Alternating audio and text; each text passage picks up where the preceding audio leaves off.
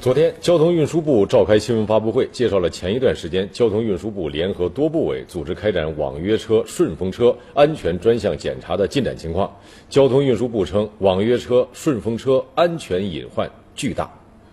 从九月五号起。网约车、顺风车安全专项工作检查组陆续进驻滴滴出行、首汽约车、神州专车、曹操专车、易到用车、美团出行、滴答出行、高德等网约车和顺风车平台公司，开展安全专项检查。目前已通过对平台公司的现场检查、数据对接、问询谈话以及分析总结等工作，形成初步的检查报告。经梳理归纳，检查组发现滴滴出行等网约车、顺风车平台公司存在诸多问题和安全隐患。吴春耕表示，下一步，检查组将把检查报告提交交通运输新业态协同监管部际联席会议审议，并指导有关执法部门对相关违法违规行为依法严肃处理，消除安全隐患。同时，检查组也将督促平台公司严抓问题整改，严抓责任落实，